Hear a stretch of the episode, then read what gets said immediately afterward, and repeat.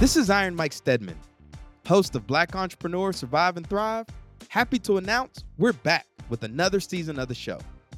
Our first 12 episodes allowed us to highlight the impact of patient capital, the best fund, and the resiliency of Black entrepreneurs here in the great state of New Jersey.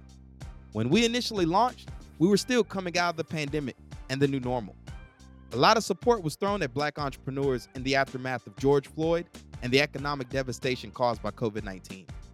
Now, nearly three years later, as much of the support has waned and inflation has skyrocketed, patient capital is more important now than ever.